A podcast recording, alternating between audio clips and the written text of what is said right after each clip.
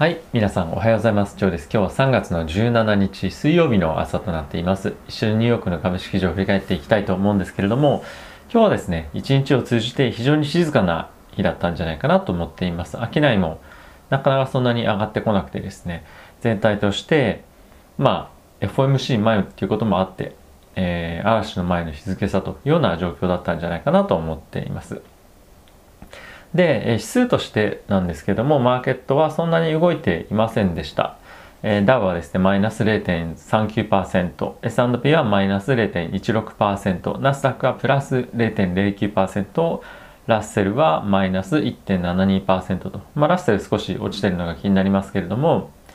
えー、ここでやはり僕が注目したいのは、セクターごとの動きなんですけれども、ここ最近ですね、ずっと景気敏感株とかっていうのが買われていましたよね。あと銀行株ですね。で、そういったところが特に、えー、銀行、あ、すみません、エネルギー関連、原油とかですね、というところが大きく売り込まれていて、逆にここ最近売られていたテックっていうあたりがですね、買われてきているんですね。なので、ここ最近の一旦そのローテーションっていうのの動きが少し終わりつつある、もしくは終わったっていうのが今タイミング的に来ているんじゃないかなと思っています。もちろんちょっと エフオーエムシー 前で一旦利食いだったりとか、そういった動きっていう捉え方もできるのかなとは思うんですけれども、やはり、えー、今週もしくは先週末ぐらいから始まってるんですね、この動きが。なので、もしかするとローテーションの一服感っていうのが出てきてるんじゃないかなと思っています。そうなってくるとえまたですね、テックの方に資金が流れていくっていうことが予想されると思っていて、僕は比較的この流れが続くんじゃないかなと思っている派です。ただし、資金が入っていく先がどこになるかっていうのは以前と同じところっていうわけではなくて、決算ですとか、まあ、そういった今までなかなか気にされていなかった要因っていうのが今後は重要になってくるんではないかなと思っています。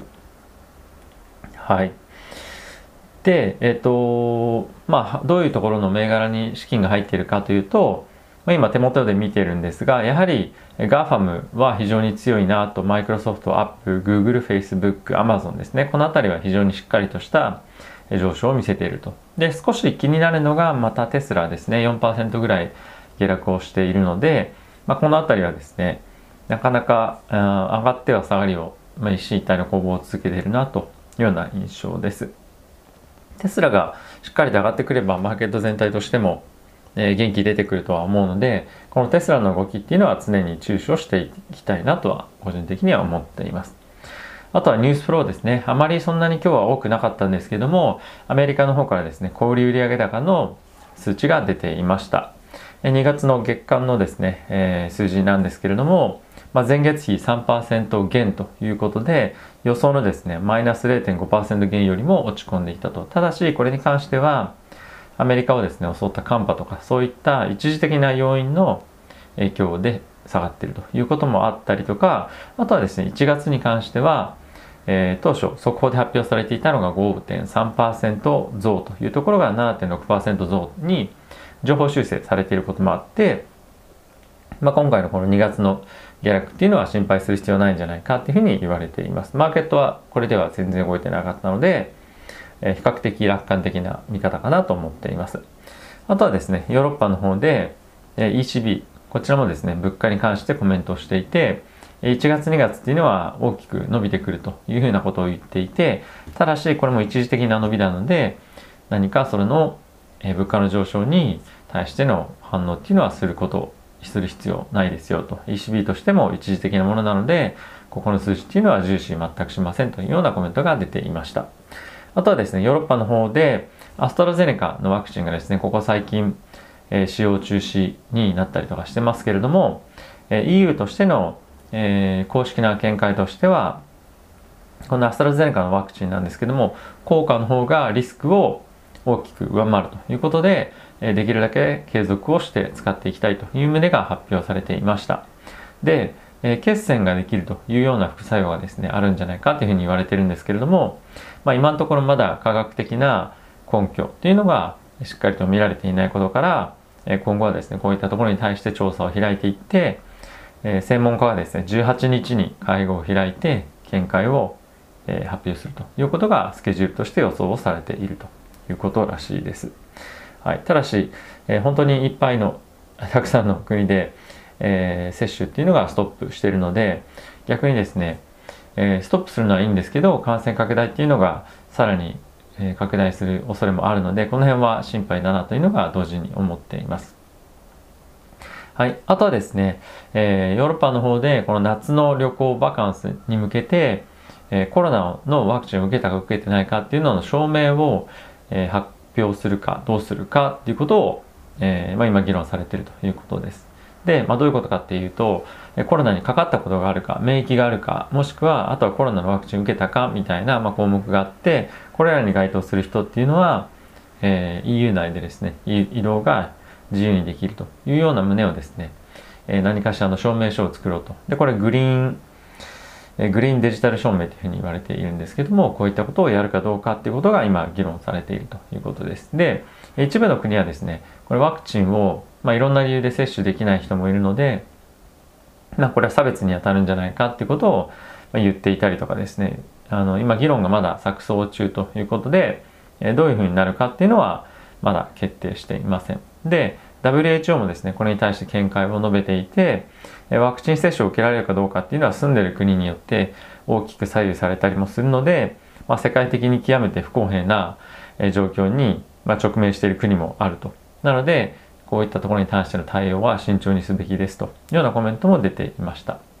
はい、なので、えーまあ、どうなるかっていうのは正直わかりませんが、まあ、何を今彼らがしたいかっていうと、夏っていうのはヨーロッパの中で特に観光産業をですね、主に、えー、産業としている国っていうのは、まあ、それ以外もう産業はないと言っても過言ではないので、そうするとやっぱりいちねんかんの稼ぎ時っていうのを逃してしまうということもあるので、この辺は寛容にして、人を受け入れたいなというのがあるということなんですね。で、同時にギリシャなんかはですね、これに本当に該当する国なんですけれども、えー、ワクチン接種を受けた人、あとはコロナの抗体を持っている人、あとは新型コロナの検査で陽性だった人、あ、すみません、陰性だった人は、えー、受け入れますよ、大歓迎ですよっていうふうなことを言っていて、じゃあこれってもう誰でもいいっていうか、コロナかかってなかったら誰でもいいんだなって、ワクチンも接種してなくてもいいんだなっていうことですよね。なので、やはり、えー、もう本当に死活問題というところが今の状況かなと思っていますし、あとフランスも同じようなところではあるので、一定程度ですね、えっと、オーストラリアだったりとか、ニュージーランド、あとはイギリスからの渡航制限の緩和をすると発表をしています。で、えー、そんな中なんですけども、まあ、フランスは、今現在ですね、コロナの感染拡大が続いていて、だいさん波来たというふうにまあ言っています。で、いちにちあたりの感染者っていうのも、約ですね、さんまんにん弱というところまで今上がってきていて、いっかげつはんぶりの、えー、また水準まで戻ってきているというような状況です。なので、まあ、他国から受け入れて大丈夫かなというのが正直な今の状況かなとは思いますし、あとはですね、フランスに関しては、新しく変異株が見つかってもいるので、今後どういった対応が行われるのか、そして感染状況としては今後落ち着けらせられるのかどうかっていうところが注目かなと思っています。フランスに関しては国民性っていうのもあってか、ワクチンに対して非常にネガティブな意見がたくさん出ています。まあ、これがフランス全体の意見かどうかっていうのは別として、メディアでよくフランスは非常にこういったワクチンの接種に反対をしていますっていうのをよく見ますよね。なので、えー、フランスでのワクチン接種の行方とかっていうところも注目していきたいなと思っています。で、あとはですね、えー、イスラエルなんですけども、コロナに対して非常にうまく対処した国の、まあ、代表例かなと思っているんですが、ロックダウンを終了するということらしいです。で、今、陽性率っていうのもだいたい さんパーセント ぐらいですね。で、すいません。先日、